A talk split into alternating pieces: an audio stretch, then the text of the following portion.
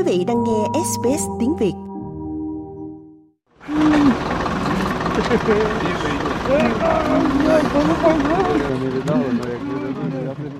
Những giọt nước mắt chan hòa ngấn lệ, xen lẫn nỗi vui mừng khi Nga và Ukraine thực hiện cuộc trao đổi tù binh chiến tranh lớn nhất kể từ đầu cuộc xung đột. Người đứng đầu cơ quan tình báo quân sự Ukraine là ông Kirilo Budanov cho biết những người được trao đổi đã bị Nga bắt làm tù binh từ nhiều mặt trận khác nhau ngay từ đầu cuộc xung đột.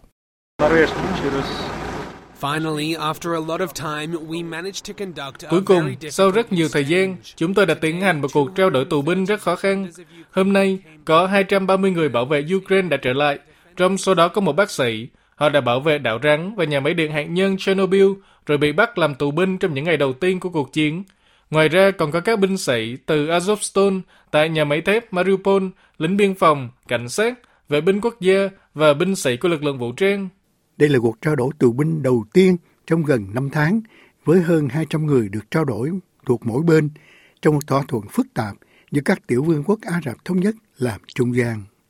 Bộ Phòng Nga cho biết 248 quân nhân đã được Ukraine trao trả, trong khi Ukraine cho biết đã đưa 230 người về nước. Về phía Nga, một cựu tù binh chiến tranh trông khá hốc hác đã có lời lẽ gửi đến Tổng thống Vladimir Putin. Cảm ơn Tổng thống đã trao đổi tù binh cho chúng tôi. Tâm trạng thật tuyệt. Chúng ta đi ăn ngay bây giờ bởi vì chúng ta đã về nhà rồi và đây là điều quan trọng nhất. Cuộc trao đổi tù nhân diễn ra trong bối cảnh các đồng minh Tây phương tiếp tục bày tỏ sự ủng hộ đối với Ukraine. Người đứng đầu chính sách đối ngoại của Liên Âu là ông Joseph Borrell đã chế giễu Tổng thống Putin.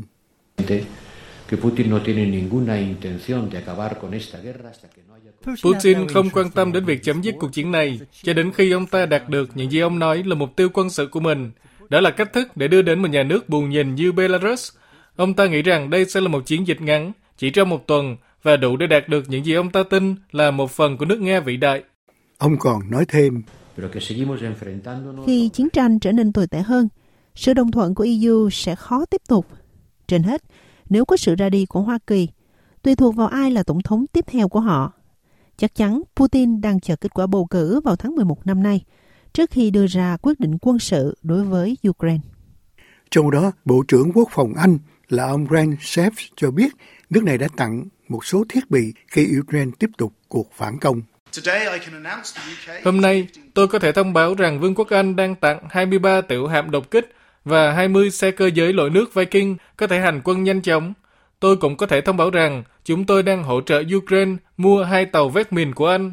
Thế nhưng, phía Thổ Nhĩ Kỳ cho biết họ sẽ không cho phép hai tàu vét mìn của Anh đi qua vùng biển của họ trên đường đến Biển Đen. Họ lập luận rằng nó sẽ vi phạm một hiệp ước quốc tế liên quan đến việc đi qua eo biển trong thời chiến. Thổ đã vận dụng công ước Montreux vào năm 1936 khi Nga phát động cuộc xâm lược Ukraine vào tháng 2 năm 2022, ngăn chặn hiệu quả việc đi lại của các tàu quân sự của các bên tham chiến. Trong đó, theo Bộ Phòng Nga và các chính quyền địa phương, Ukraine đã tiến hành nhiều cuộc tấn công bằng hỏa tiễn và máy bay không người lái vào khu vực Belgorod ở miền nam nước Nga. Không có báo cáo về thương vong từ các cuộc tấn công mới nhất. Những cuộc tấn công này diễn ra sau một số cuộc tấn công dữ dội nhất của Nga vào Ukraine kể từ khi cuộc chiến bắt đầu gần 2 năm trước. Quý vị muốn nghe những câu chuyện tương tự có trên Apple Podcast, Google Podcast, Spotify hoặc tải về để nghe bất cứ lúc nào.